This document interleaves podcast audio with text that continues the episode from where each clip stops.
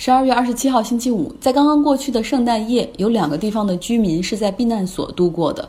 智利首都附近的旅游城市 Valparaiso 最贫穷的居民区遭遇了起火，干燥的天气和大风让火势迅速蔓延，有超过两百多栋房子被烧毁。这些房子坐落在山坡上，很多是铁皮房子上刷着彩色的油漆。现在还没有排除是人为纵火的可能性。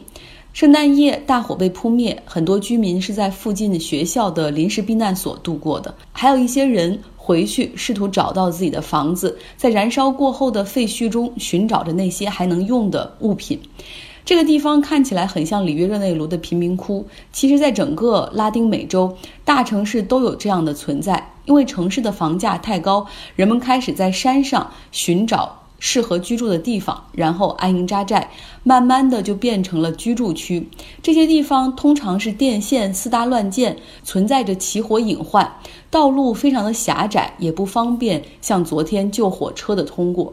另外一个遭遇灾害的是菲律宾，台风巴蓬从菲律宾东南部登陆，然后几乎穿越了菲律宾群岛，有超过六万人是在避难所度过的圣诞节，就包括旅游胜地长滩岛，也全岛都陷入停电和航班停飞的状态。这也可能是历史上十二月末左右最强的一次台风，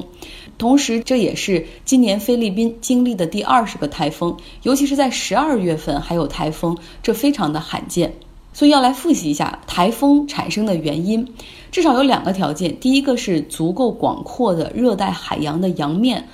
这个要求海水表面的温度可能是在二十六摄氏度左右，而且水下到六十米左右的这个温度也都要在二十六度甚至更高。这样巨大的能量需要非常广阔的海洋才能够释放。这些海水供应着湿热的水汽，暖湿气蒸发向上，形成了低气压的中心。那台风这部机器就这样开始运转了。只要气温不下降，它只会越来越强。而第二个形成的因素就是地转偏向力。我过去曾经分享过一张台风的路径图，大家可以看到，位于赤道附近的印尼、新加坡、马来西亚这些地方几乎是没有台风的。而位于他们北部一点的菲律宾，像我国东南沿海地区，台风就很多。这是为什么呢？因为赤道附近的地转偏向力是零，而越向两极发展，地转偏向力则越大。因此，台风发生的地点大概都是要离赤道至少五纬度以上。所以，这就导致菲律宾是北太平洋地区台风形成而且过境的第一个国家。以色列总理内塔尼亚胡经历了一次党内的小考验。他所在的利库德党在周四进行了领导人选举，投票人是以色列境内的所有利库德党员，也就是那些交了党费的成员。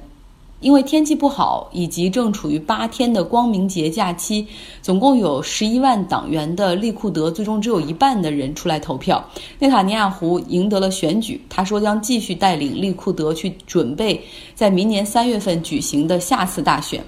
二零一九年，以色列举行了两次大选，但两次阻隔失败。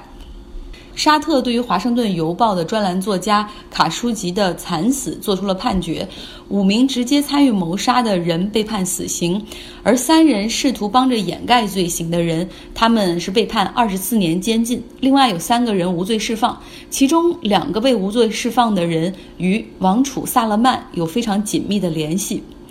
来重新回顾一下卡舒吉吧，他呢？是生前是一名媒体人，经常批评萨勒曼王储的政策。二零一七年，他被迫离开了沙特，前往美国，并开始为《华盛顿邮报》撰稿，继续批评萨勒曼所控制下的沙特政府。在二零一八年十月二号，卡舒吉为了和未婚妻成婚，他到土耳其的伊斯坦布尔沙特领馆去，去办理他的离婚手续，但之后再也没有出来。之后呢？土耳其又公布了一系列的影像资料和录音，证实卡舒吉被沙特特工残忍杀害并且分尸。最初，土耳其说这些录音是卡舒吉他所带的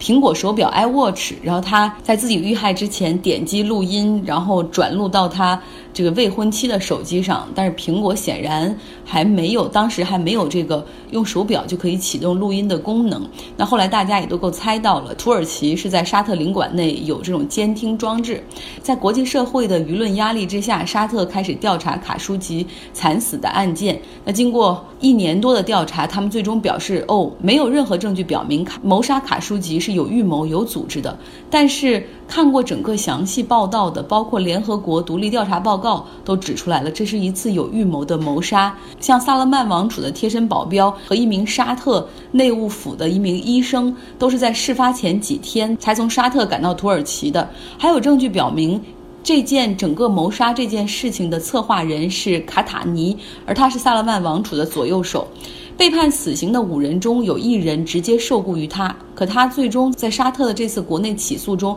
他根本就没有被调查，所以说就更别提他的老板萨勒曼王储了。如果大家对于卡舒吉的惨死有兴趣的话，可以来微信公众号，我链接了一篇之前写过的文章。萨拉曼王储最近有点忙，他忙着利用外交手腕去给紧张的外交局势减压。他和也门胡塞武装展开了直接的对话。与宿敌伊朗准备进行对话，他通过伊拉克和巴基斯坦带话说，想和伊朗人聊一聊。在之前，他也和中东富有的小弟卡塔尔开始软化关系。可能是萨勒曼明白了树敌太多没有好处，哪怕是从一九七零年到现在，他们已经购买了一千七百亿美元的美国军事装备，而且美国也承诺在任何时候他们都会替沙特出头。但就像今年九月份所发生的导弹从伊朗或者也门直接攻击沙特原油设施的事情，那些昂贵的美国防空导弹，甚至还没等反应过来，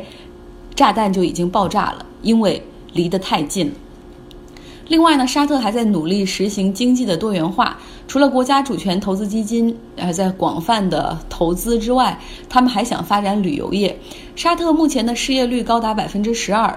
旅游业目前所雇佣的人数是六十万，如果能够迎来更多游客来到沙特的话，旅游业至少能吸纳上百万的就业。所以，沙特在今年九月份就推出了针对四十九个国家的电子签证，通过网络就可以递交申请，最长可以停留三个月。我们国家也在其中。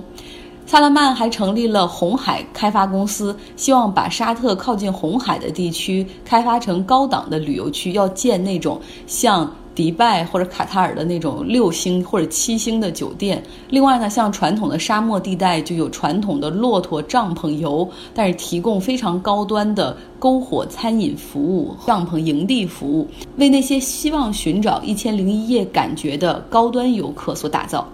我今天中午在一个越南餐厅吃饭，和隔壁桌的法国法国老先生聊起来，他在一家全球比较大的免税商品公司 Dufry。来从事管理工作，先是在法国工作，之后旧金山，之后迪拜、南非，目前是伦敦，每个地方他都居住过，短到一两年，长到十几年的时间。他的两个儿子在旧金山度过了童年，成年之后又都从欧洲搬回旧金山生活。聊天中，他还给我讲了免税商品公司的商业模式。当然了，关键是要获得免税商品销售的牌照，但除此之外。各家更要比拼的是超强的采购能力，他们公司很多人就有丰富的大宗商品期货和外汇交易经验。他说，他们通常会在市场上寻觅一些。急需提升资金储备、提升业绩，或者需要这种业务转型、急需贷款的那种商品销售类的公司，然后跟他们谈好一个价格，进行大宗采购。